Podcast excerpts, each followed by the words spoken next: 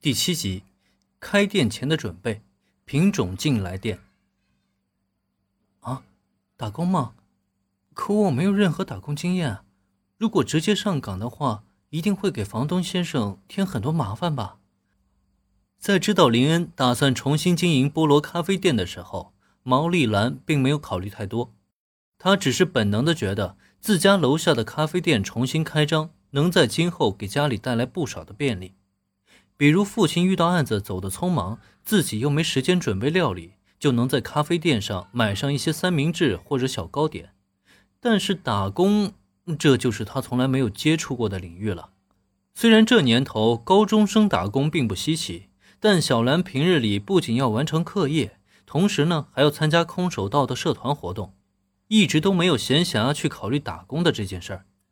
可现在的话，家庭的情况有变，让他也不得不考虑这个建议的可行性。如果是在自家楼下打工呢，不仅距离近，而且还知根知底，最关键的是还有钱赚，这个貌似真的可以有啊。只是一想到自己没有相关经验，不知道能否胜任这份工作，这又开始让他犹豫了起来。没关系，我不也照样是第一次开店吗？无论是赚是赔，总是要尝试一下才行啊。如果因为没有经验就选择放弃的话，那今后岂不是什么事都做不成了吗？对于毛丽兰的担忧，林恩只是笑着摇了摇头。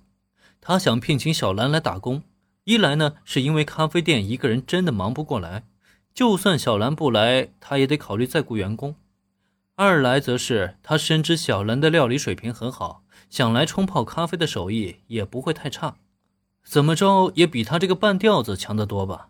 所以综合考虑，小兰都是一个不可多得的人才，也是他经营咖啡店必备的好帮手。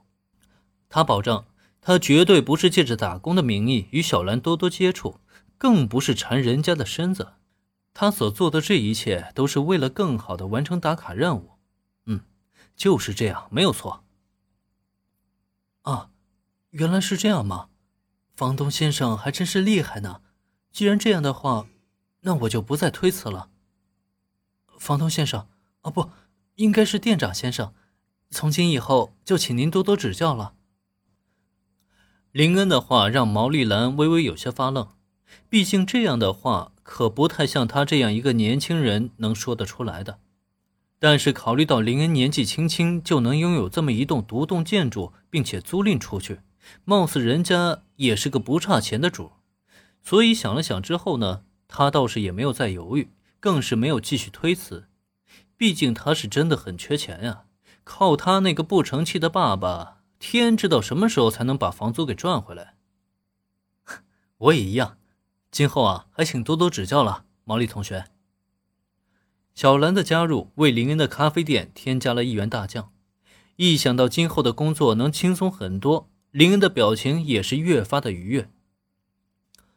哦，对了，毛利同学，还是不要用房东先生或是店长先生这种称呼了，直接叫我的名字就好了，毕竟都是同龄人嘛，用尊称可就太古怪了。既然小兰决定入伙，这称呼也得改一改了，房东店长什么的多生疏啊，大家都是年轻人，现在又成了朋友，彼此称呼名字不是很正常的一件事吗？